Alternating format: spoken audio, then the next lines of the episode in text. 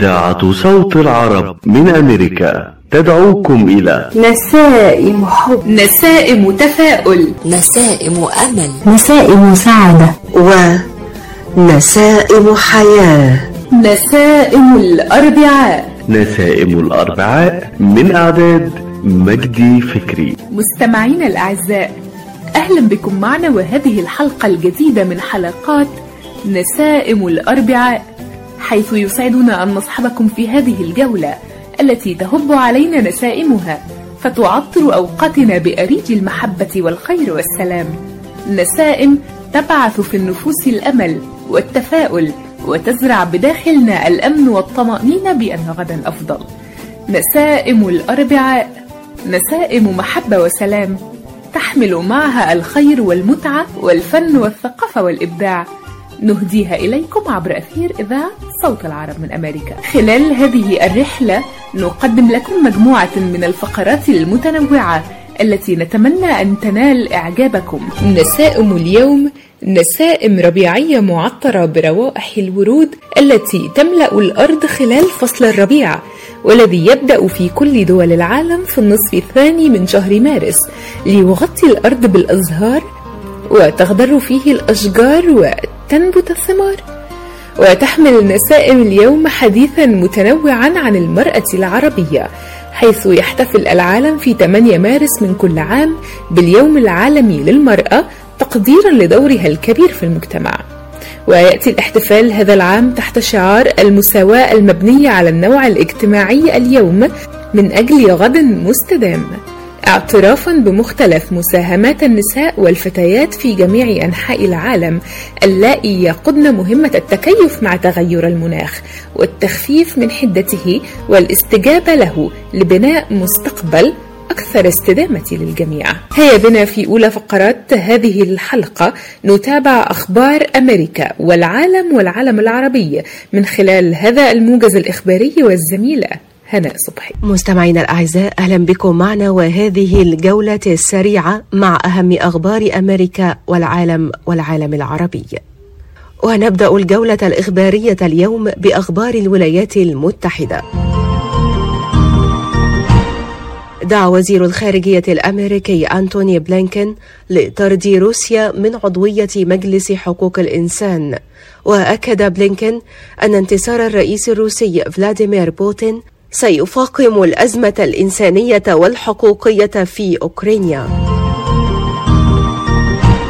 في ظل تسارع الغزو الروسي لأوكرانيا تقدمت كوسوفو بطلب إلى الولايات المتحدة لإنشاء قاعدة عسكرية أمريكية دائمة في البلاد.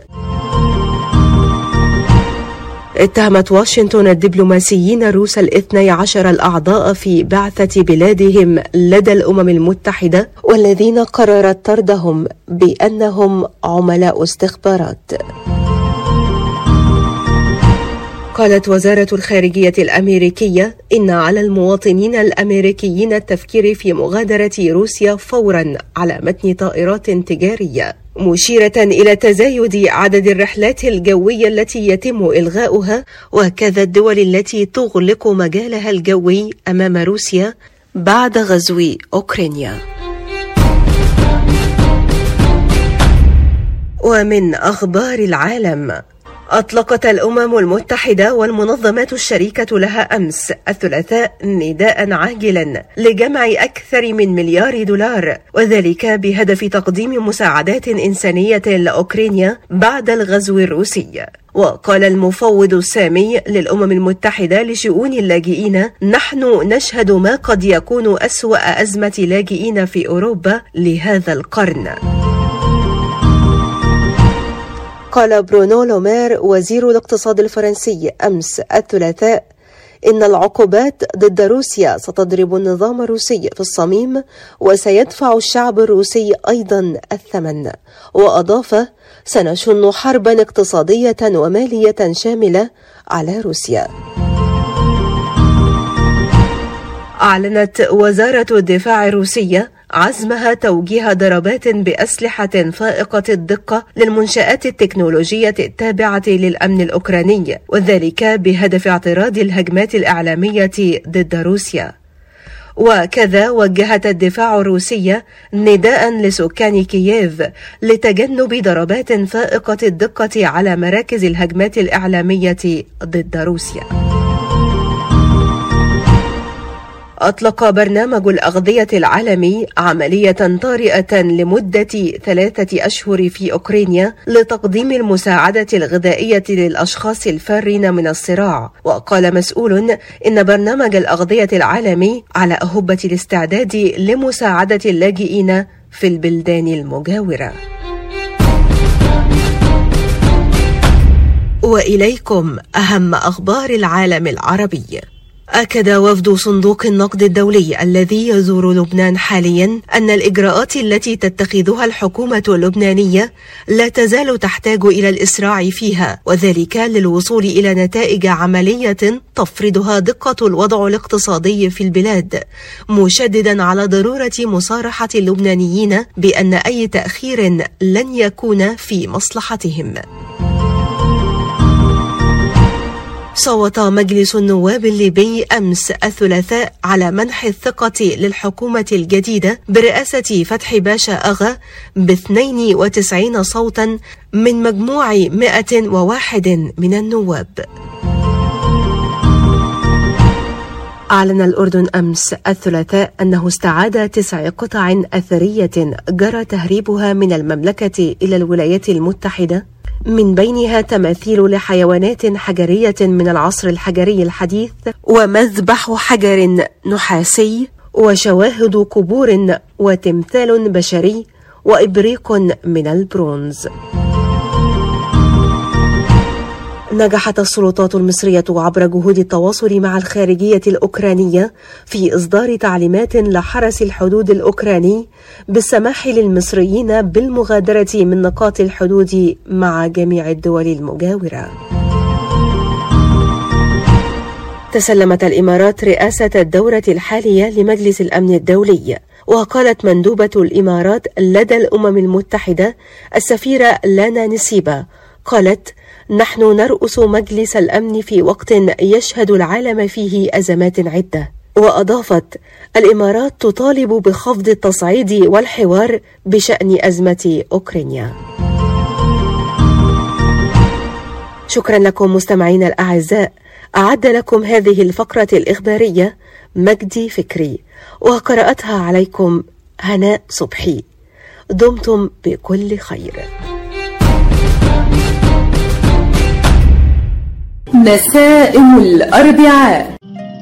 مرحبا سعيد. أهلا علا. ليش هالمقابلة الفاترة هي بيقول المثل لاقيني ولا تغديني. يمه زعلتي. شنو رأيك إذا لقيتك وأيضا غديتك بأحسن مطاعم ميشيغان مطعم عشتار والله فكرة أفضل الأطباق والمقبلات العربية والعراقية وأحلى ملقى ولا تنسين اللحوم الطازجة مباشرة من ملحمة عشتار لزباين عشتار. وملحمة عشتار توفر اختيارات متنوعة من كافة أنواع اللحوم وبأسعار متميزة وجودة أيضا مميزة. ملحمة عشتار تقع على 36865 Ryan Road في مدينة ستيرلينغ هايت وأكيد أحلى لمة وأطيب لقمة في مطعم عشتار اللي عنوانه 3625 Mile Road في مدينة ستيرلينغ هايت هاتف 586-698-2585 586-698-2585 يلا علا!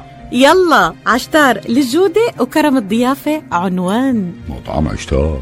تحس إنه إيديك عم تنمل أو كتفك عم يجمد أو أصابعك عم تورم وما عم تقدر تشتغل فيهم مثل ما بتريد؟ مرحبا. أنا الدكتور عبد المجيد قطرنجي. زورونا بموقعنا الإلكتروني www.kachanjihandcenter.com لتتعرفوا على كيفية العلاجات لإصابات اليد والكتف والكوع. وإن شاء الله تقدروا تشاركونا بافتتاح مركزنا الجديد في تروي ميشيغان.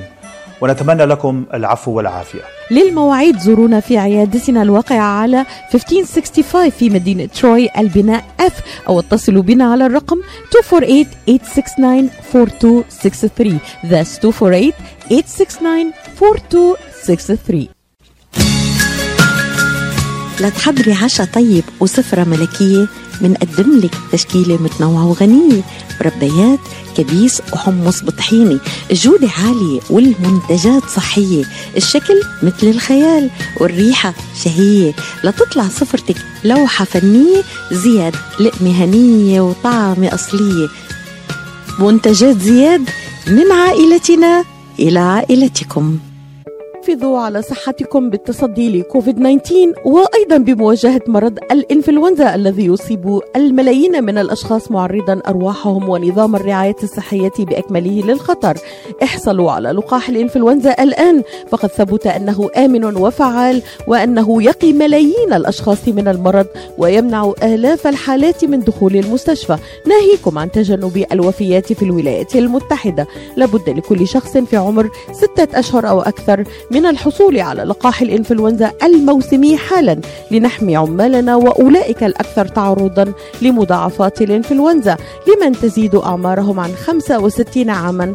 الأطفال دون الخامسة النساء الحوامل ومن يعاني من ظروف صحية خاصة ساعدونا في مواجهة الإنفلونزا والقضاء عليها. احصلوا على اللقاح لحماية مجتمعكم وأحبابكم. لمزيد من المعلومات زوروا موقع michigan.gov/flu رسالة من وزارة الصحة والخدمات الإنسانية في ولاية ميشيغان. نسائم الأربعاء. الأميرة فاطمة إسماعيل سليلة الأسرة العلوية التي أسسها محمد علي باشا وحكمت مصر من عام 1805 حتى عام 1952 الأميرة فاطمة إسماعيل من أشهر النساء في تاريخ مصر لارتباط اسمها ببناء جامعة القاهرة إحدى أقدم الجامعات في الوطن العربي. الزميلة دنيا كريم ومزيد من التفاصيل في التقرير التالي. هنتكلم النهاردة عن نساء صنعنا التاريخ بأنامل ناعمة لكنها قوية رائدات في مجالهن وكان لديهن دورا كبيرا وهاما يشهد له التاريخ على مر العصور. سطرنا أسماءهن بأحرف من نور في كتب التاريخ وكانت من ضمنهم الأميرة فاطمة إسماعيل. بطل حلقتنا النهارده.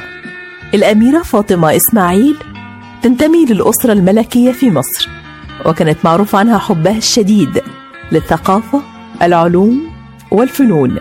وعلى الرغم من أنها لم تتمكن من دخول الجامعة لكنها حققت حلمها وحلم طلاب كثر وكان لديها الفضل في بناء أول جامعة حديثة في مصر والشرق الأوسط وذلك على نفقاتها الخاصة.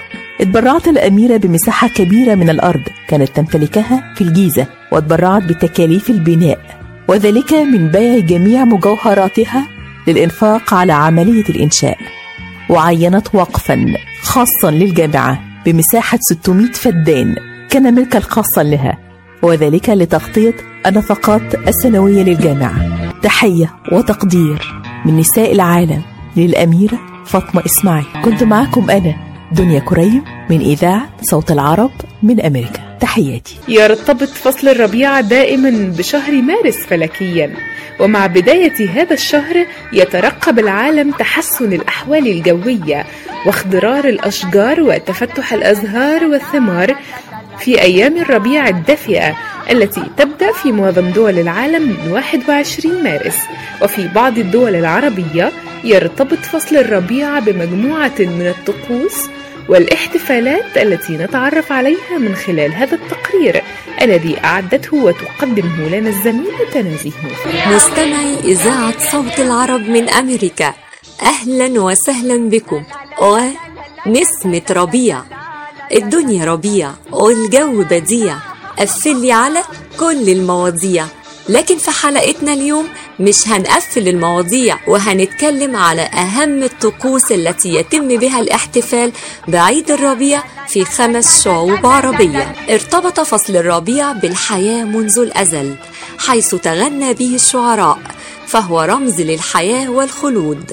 فاكتسب مكانة دينية وتاريخية لدى مختلف الشعوب قبل آلاف السنوات. ونبدأ بشم النسيم في مصر. احتفل الفراعنة بعيد الربيع قبل خمسة آلاف عام قبل الميلاد ويطلق عليه في مصر شم النسيم وله الموروث الثقافي الأقدم بين الشعوب العربية فبدأ الاحتفال به عام 2700 قبل الميلاد في آخر عهد الأسرة الثالثة الفرعونية ويحتفل فيه المصريون بزيارة المنتزهات والسفر إلى الأرياف لقضاء اليوم في الحقول الزراعية. ويتحول لمهرجان يشارك فيه جميع فئات الشعب المختلفة وتلوين البيض والإبداع في عمل الأكلات المختلفة من الأسماك المتنوعة. وأهمها الفسيخ والرنجة وهي أطعمة ذات طابع مصري. وترجع تسمية شم النسيم إلى الكلمة الفرعونية شي مو وهي كلمة ترمز لبعث الحياة. ثم أضيف إليها كلمة النسيم لاعتدال الجو في هذا التوقيت وما يصاحبه من مظاهر الاحتفالات. أما في سوريا فقد ارتبط الاحتفال بعيد الربيع بأسطورة قديمة حول عشتار ومحبوبها تاموز وهي القصة التي ترمز لتجدد الخصوبة مع بدء فصل الربيع. فعشتار في الأسطورة السورية هي الأم السورية الكبرى وهي الأرض وهي الطبيعة تتزين بكل أنواع الزهر. ويوافق عيد الأم السورية الكبرى عيد شم النسيم في مصر ويتم الاحتفال به بتزيين شجر الصنوبر. أما عن عيد الربيع في العراق أجمع شعب العراق على الاحتفال بعيد الربيع تحت مسمى عيد النيروز رغم تعدد طوائفه وفصائله سنة وشيعة وأقراض وهو يدل على اليوم الجديد. أو الضوء الجديد وتختص العراق في احتفالاتها بالكعك والحلوى العراقية إلى جانب الصالونات الثقافية. وعن الربيع في الجزائر فقد حافظت الجزائر على الاحتفال بعيد الربيع بطقوس متوارثة تحت مسمى سافسوس وهي كلمة أمازيغية الأصل تدل على تفتح الأزهار وإثمار الأشجار ويحتفل الجزائريون بأصناف الأكلات أهمها المبرجة وهي خبز معجون بالتمر على شكل دائري. وتخرج الأسر والأطفال إلى الغابات للتمتع بالطبيعة. ونروح للمغرب ونعرف أهم الطقوس للاحتفال هناك. وتبدأ احتفالات الربيع بالمغرب في أبريل وتستمر حتى نهاية فصل الربيع وتتزامن مع شم النسيم في مصر. يحتفل المغاربة بعيد الربيع بشكل أشبه إلى الاحتفالات المصرية في المنتزهات والحقول الزراعية حتى المساء بالمأكولات والشاي المغربي. وبكده نكون عرفنا أهم الطقوس والاحتفالات بعيد الربيع في جولة بين شعوبنا العربية. وعيد ربيع وأنتم بألف خير. كانت معكم تنازيه نوفل. نسائم الأربعاء. مركز طب رهاب للعلاج الطبيعي بإدارة الدكتور محمد فرح حسين أخصائي العلاج الطبيعي بخبرة أكثر من 13 عاما.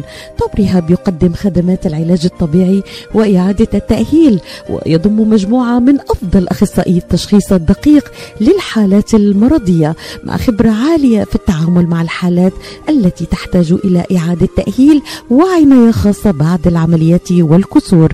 طب رهاب يستقبل كل الحالات المتعلقة بألم الرقبة الظهر المفاصل شلل الوجه الانزلاق الغضروفي عرق النساء الحوادث وإصابات العمل. خبيرات في المعالجة النسائية لخصوصيات تامة للسيدات. عندما تبحثون عن رعاية متميزة اقصدوا توب ريهاب للعلاج الطبيعي. الواقع على 15001 ميشيغان افنيو وللمواعيد اتصلوا على 313 846 0555 that's 846 0555 الساعة التاسعة وسبعة عشر دقيقة. أوف لقد تأخرت. يجب أن أسرع.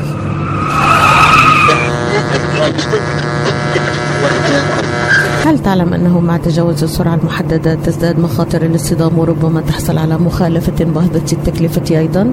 خلال عام واحد وقع 22 ألف حادث اصطدام بسبب السرعة في ميشيغان مما أسفر عن 200 حالة وفاة ماذا؟ كيف عرفت أنني مسرع؟ ثم لو لم أكن لوحدي في السيارة لما أسرعت هل تعلم أيضا أنك بسبب السرعة تعرض حياة الركاب والمشاة الآخرين للخطر؟ بما فيهم الأطفال والحيوانات؟ كيف تعرفين كل هذه الأشياء؟ إني أعرف كل شيء. كيفن كلما زادت سرعتك فوق الحد المسموح به كلما زادت مخاطر ارتكابك للحوادث خفف السرعة. هناك من يراقب سرعتك الآن. رسالة من مكتب تخطيط سلامة الطرق السريعة في ولاية ميشيغان. مراكز IVF مشيغان الخصوبة وأطفال الأنابيب الرواد في مجال الطب التناسلي. تعلن عن استقبال مراجعيها في بلومفيلد هيلز ومراكزها المنتشرة في ميشيغان وأوهايو حيث يتواجد أمهر الأخصائيين لتقديم الاستشارات في جميع مجالات التلقيح الصناعي. يعتبر الدكتور نيكولاس شاما أحد أهم الأخصائيين في الغدد الصماء التناسلية في ولايتي ميشيغان وأوهايو حيث أجرى أكثر من عشرة آلاف عملية طفل أنبوب وساعد الآلاف من الأزواج على تحقيق حلم الأبوة. يحمل الدكتور شما شهادة البورد الأمريكي في كل من أمراض النساء والتوليد أمراض الغدد الصماء التناسلية والعقم. رعاية طبية ممتازة وتفهم عميق للأثر العاطفي والنفسي لحالة العقم. للاستفسار اتصلوا على 248 952 9600 248 952 9600 يوسف شايفك مجهز حالك عالي إلي ساعة عم بستناك مشان نروح نتغدى بالشام. الشام؟ إيه بالشام ومو بالشام. شلون صارت هي؟ بدل ما نروح نتغدى بالشام إيه. جابوا لنا الأكلات الشامية الطيبة لعنا لهم. وشلون بقى؟ هذا مطعم دماس عم يعمل كل الأكلات الشامية الطيبة. هو وطيبة؟ طيبة كتير. شرفوا نتغدى سوا بمطعم دماس.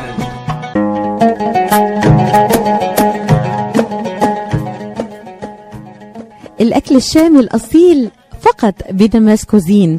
زوروهم على 28841 Orchard Lake بفارمينغتون هيلز. ولطلباتكم اتصلوا على 248 987 4609 That's 248 987 دمس Cuisine and Catering جبنا لكم الشام لعندكم. نسائم الأربعاء. وفي هذه الفقرة مستمعين الأعزاء نستمع إلى الزميلة هدى غازي من لبنان حيث أعدت لنا هذا التقرير عن المرأة اللبنانية. يسعد أوقاتكم. للمرأة بشكل عام دور كبير بصناعة التاريخ وبناء حضارة ورقي المجتمعات ودورها الأكبر كأم بالتربية الصالحة والمحافظة على تماسك واستقرار الأسرة من خلال الحب والعاطفة والأمان يلي بتسكبهم بأطباق أطفالها من الطفولة وحتى ريعان الشباب. ومن دورها الأسري لدورها الأساسي بشتى المجالات الأكاديمية والتعليمية والاجتماعية وحتى الاقتصادية من خلال مشاركتها بمختلف مجالات العمل. وهالشي بيثبت قوة المرأة الخارقة بالتوفيق بين واجباتها ونجاحها على كافة الأصعدة. تفوق على المخاوف رغم الضغوطات من شيم المرأة القوية. وكمان التأقلم مع أي تغيير. والمرأة اللبنانية بتطور مستمر وهي بتتصف بقوتها وعدم استسلامها ومحاربتها الدائمة لتحقيق العدالة وحصولها على حقوقها. والجدير بالذكر بهيدا الموضوع نشاط الجمعيات النسائية يلي قدرت بمثابرتها وعملها تعديل كتير من القوانين اللبنانية بخصوص الحضانة والنفقة والطلاق والعنف الأسري والتجنيس والملفت كان مشاركة المرأة اللبنانية الفعالة بثورات تغيير وثورة تشرين.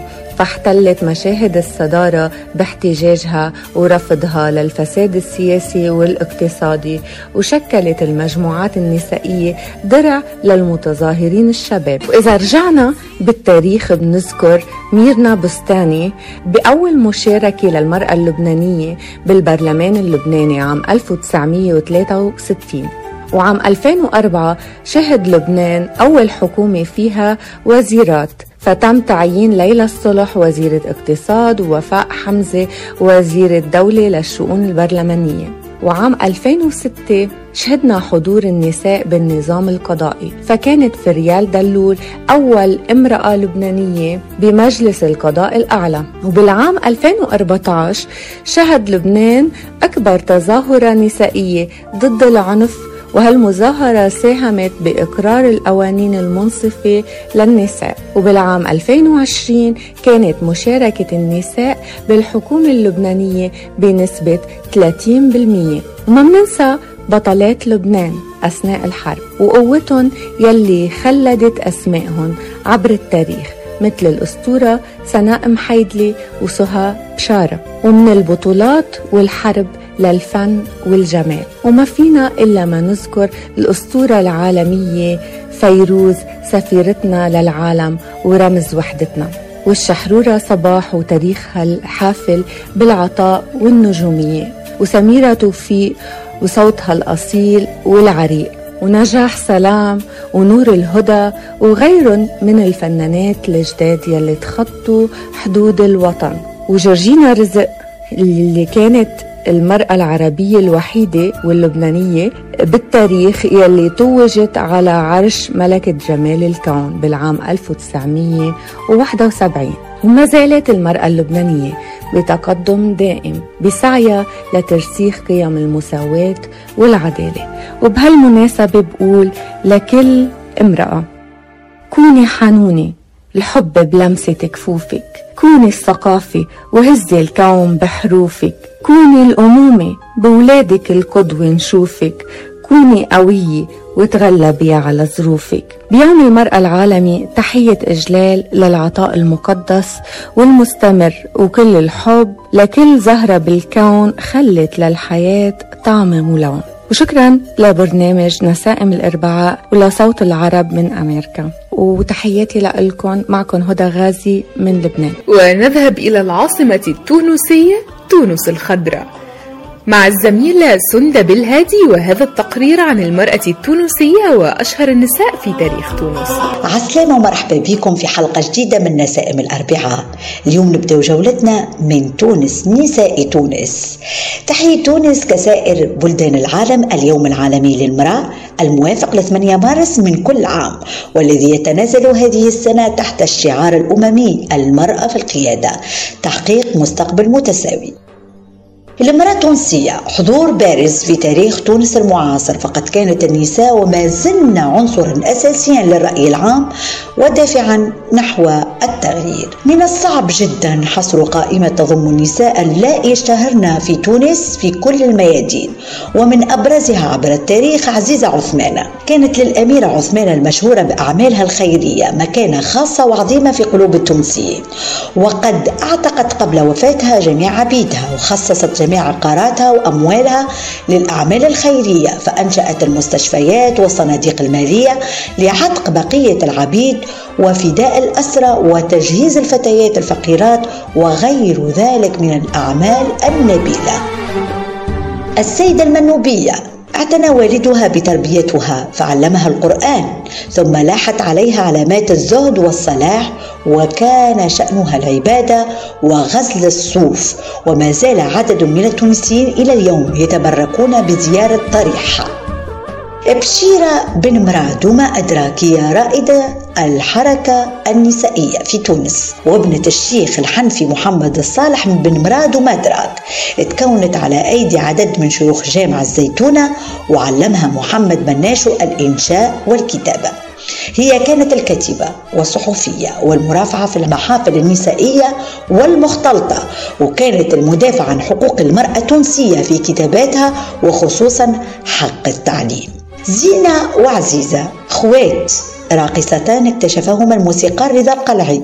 شاركتا في عروض فنية مختلفة في أرجاء الجمهورية التونسية مع عدد من الفنانين مثل الفنان إسماعيل الحطاب غابتا عن الساحة الفنية والمعطيات المنشورة عنهما شحيحة لكن اسميهما ظلا محفورين في الذاكرة الشعبية التونسية من خلال حافلة النقل البري المسماة زينة وعزيزة. توحيدة بالشيخ. هي أول طبيبة أطفال تونسية. عنا زادة عليا المنشاري أول امرأة تقود طائرة بتونس. وما ننساوش زادة الفنانات التونسيات عبر التاريخ عليا صليحة صفية شامية حسيبة رشدي سعاد محاسن نعمة ذكرى محمد ولطيفة العرفاوي. محلاها تونس ومحلى نساها. هما مغنيات في المستوى الوطني وشرفوا عربيا. هنا تنتهي جولتنا من تونس. نحبكم برشا برشا. معاكم صمدة بالهادي راديو صوت العرب من أمريكا. نسائم الأربعاء. العطاء قصة رائعة. بدايتها إنسان يهتم ونهايتها إنسان يحتاج. مؤسسة الحياة للإغاثة والتنمية. ومنذ أكثر من 25 عاما تحمل عطاءك إلى من يستحقه ويحتاجه بغض النظر عن الجنس أو العرق أو الدين. فأينما تكون الحاجة تجد الحياة تقدم المساعدة الطبية والملاجئ وبناء المدارس والأوار الارتوازية وبرامج كفالة عوائل اللاجئين والأيتام وغيرها حسب الحاجة. للمساعدة في استمرار هذا الجهد الكبير امنح تبرعك المعفى من الضرائب اليوم إلى منظمة الحياة للإغاثة والتنمية. عبر الموقع www.lifeusa.org أو الاتصال على الرقم المجاني 1-800-827-3543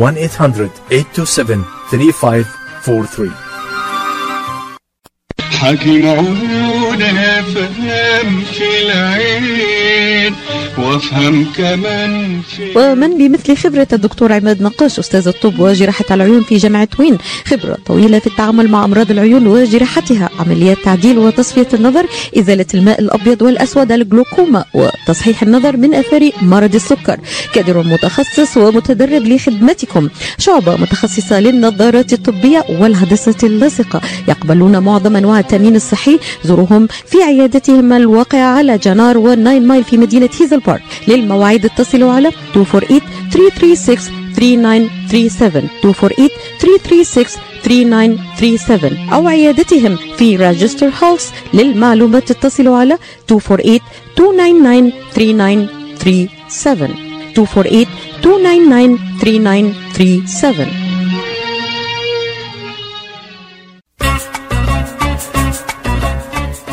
قشات Mediterranean Market بإدارة سهر قشات وأولاده. يرحبون بالجالية العربية والكلدانية. جميع أنواع المواد الغذائية البان طازجة الكرزات والبهارات الطازجة. داخل الأسواق مطعم Mediterranean شيش كباب يقدم يوميا جميع أنواع الكباب. المقبلات العربية العراقية وصواني ال combo المميزة تفتح الأسواق من الثامنة إلى التاسعة مساء من الاثنين وحتى السبت ومن الثامنة صباحا إلى التاسعة مساء يوم الأحد. تقع الأسواق على 32839 Northwestern Highway في مدينة فارمينغتون هيلز لحوم حلال للجالية الإسلامية لطلباتكم من المطعم call 248-538-7855 that is 248-538-7855 قشة Mediterranean Market خدمة متميزة ومعاملة راقية.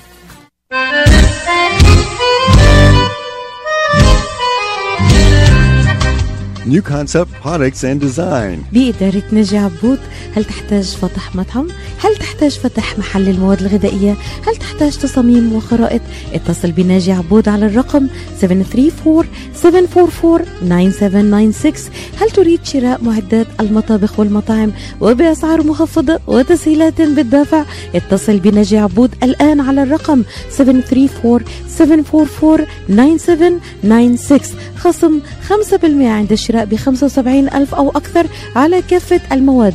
لمزيد من المعلومات زوروا موقعهم الإلكتروني على www.newconceptproducts.com أو زوروهم في موقعهم الجديد.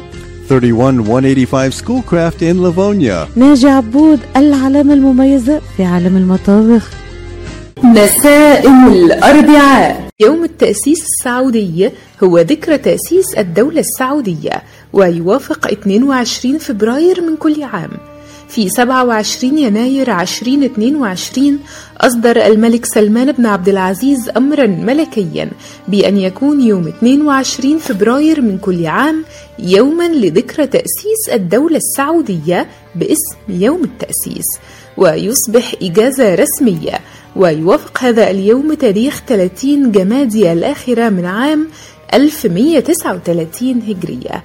حول هذا اليوم ومظاهر الاحتفال به نذهب إلى الرياض عاصمة المملكة العربية السعودية وهذا التقرير مع الزميلة هبة أسامة. يا هلا وغلا مستمعينا الكرام حياكم الله.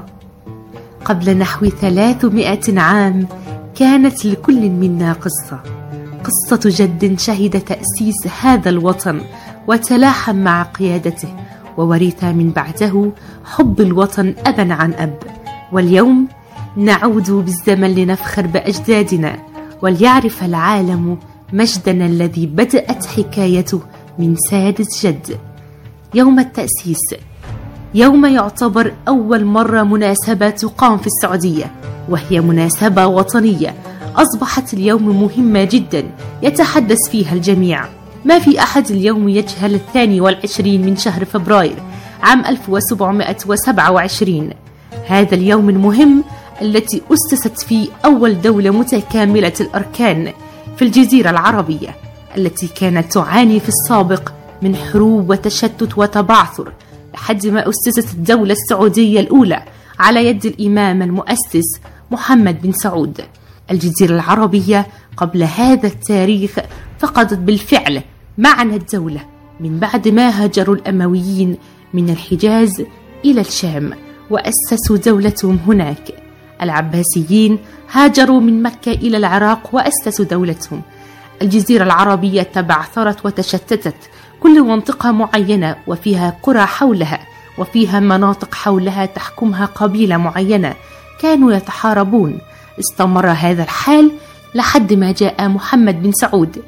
الإمام محمد بن سعود نشأ وتربى في الدرعية كان عنده معرفة تامة بكل التفاصيل لذلك كان بالفعل قائد. الدرعية قبل أن يتولى الحكم الإمام محمد بن سعود كانت مبعثرة ومنقسمة فكانوا يحتاجون إلى قائد بالفعل ويؤسس دولة متكاملة الأركان وحد الدرعية وكان معروف بالحنكة بالذكاء بالحكمة.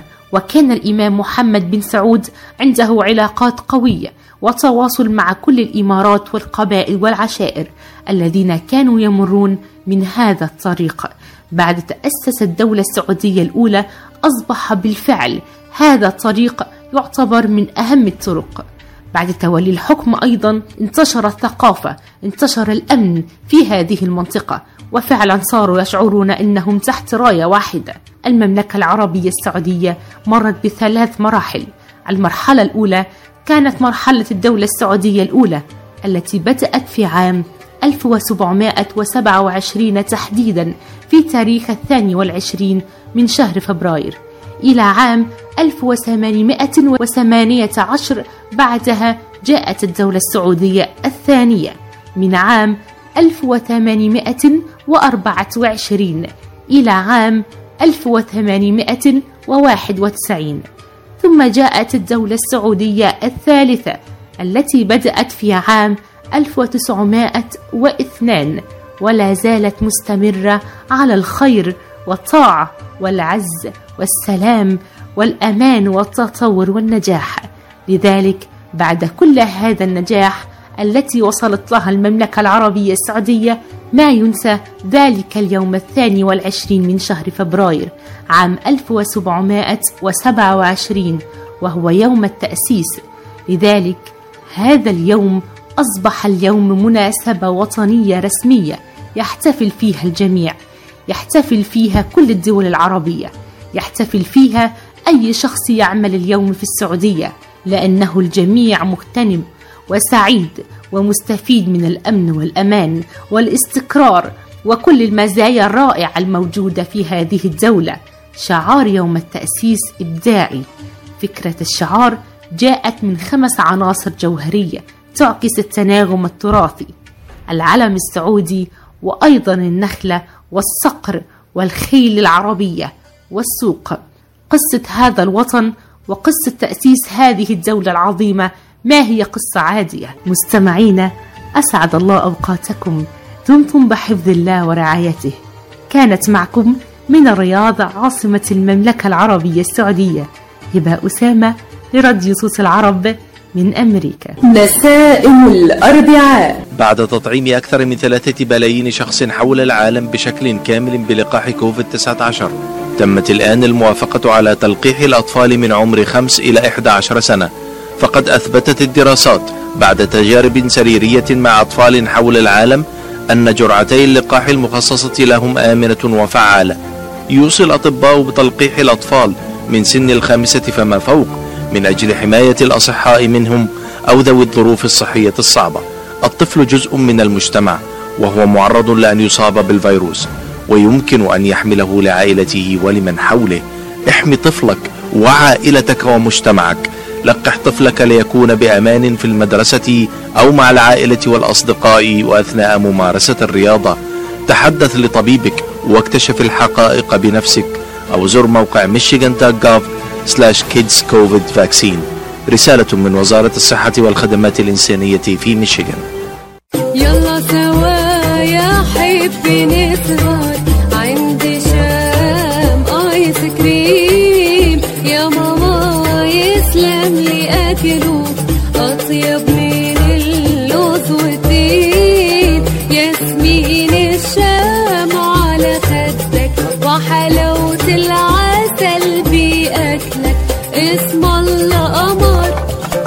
يا قمر يا منور شرفونا تعول عنا تعول عنا. 28857 Orchard Lake مدينة فارمينغتون هيلز أو اتصلوا على 248-516-3130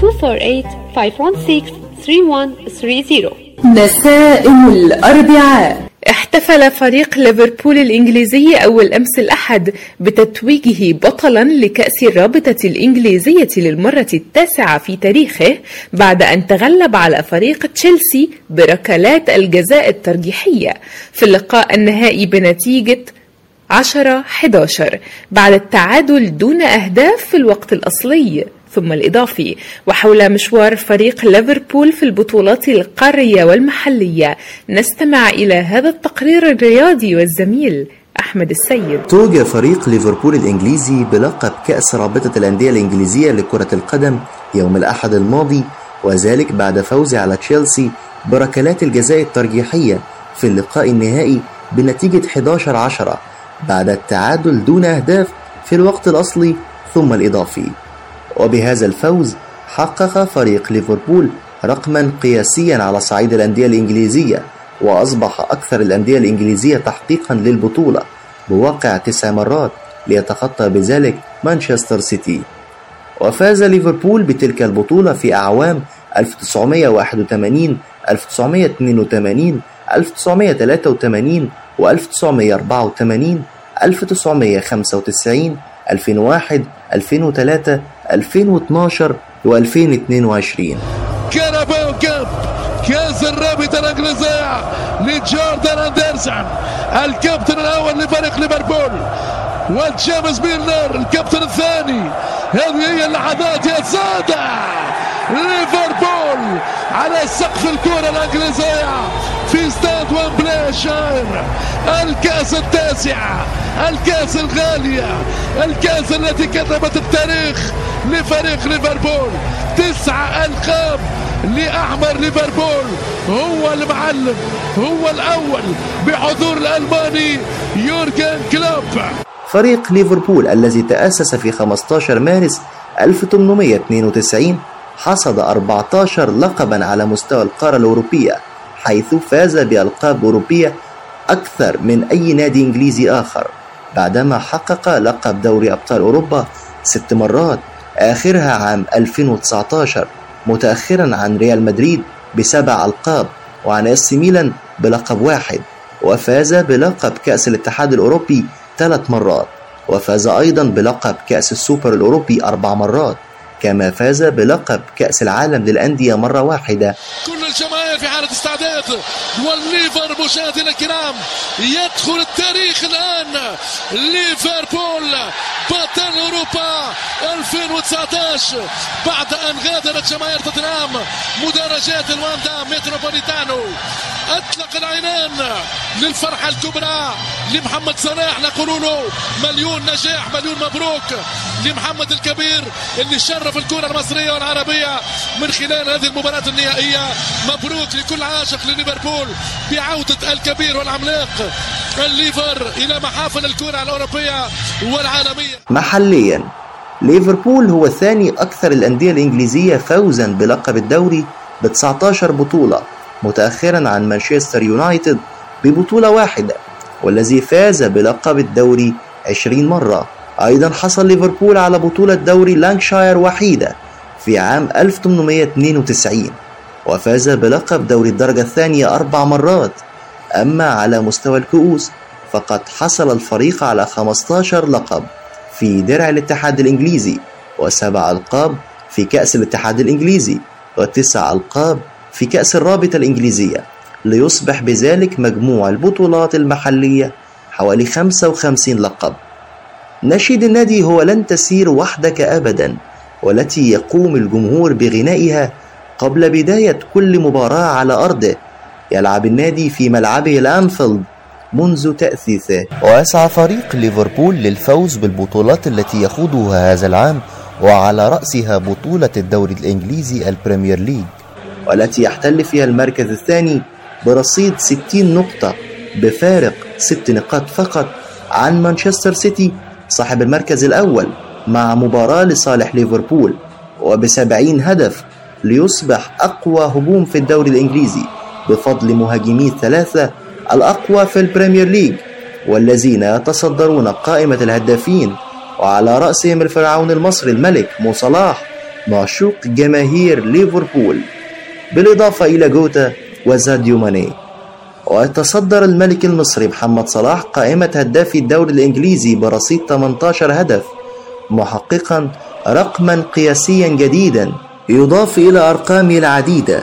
فقد وصل محمد صلاح إلى الهدف رقم 150 بقميص الريدز في كافة المسابقات وأصبح صلاح اللاعب العاشر في تاريخ نادي ليفربول وصولا إلى هذا العدد من الأهداف. وأسرع ثاني لاعب تحقيقا له. كما رصد الموقع الرسمي للريدز تسجيل مو صلاح رقما قياسيا جديدا باعتباره ثاني لاعب في تاريخ بطولة دوري رابطة أبطال أوروبا يسجل في ثمان مباريات متتالية. كما يسعى ليفربول إلى الفوز ببطولة دوري أبطال أوروبا والتي فاز بها عام 2019 حيث تتبقى له مباراة في دور الستاشر مع إنتر ميلان ليقترب من ربع نهائي دوري أبطال أوروبا بعد أن فاز في المباراة الأولى على أرض الإنتر 2-0 بأقدام فيرمينيو ومحمد صلاح. خطيرة الكرة فرصة للثاني. خطيرة جدا بتاع الثاني. يضرب صلاح والثاني يضرب صلاح الثاني. يضرب صلاح الثاني. تعظيم سلام. دندن يا صلاح. مول يا صلاح. غني يا صلاح. ارشم يا صلاح. ابصم يا صلاح. بصمة مصرية قادمة من الكايرو. كنت أنا معكم أحمد السيد في الفقرة الرياضية من نسائم الأربعاء. شكرا لكم مستمعين الأعزاء. مع تحيات فريق العمل اليوم الإعداد مجدي فكري التقديم محمد صبري أحمد السيد تنازيه نوفل هناء صبحي دنيا كريم ومن الرياض هبة أسامة ومن تونس سندب الهادي ومن لبنان هدى غازي. وهذه أرق تحياتي فرح الأعصر نسائم الأربعاء.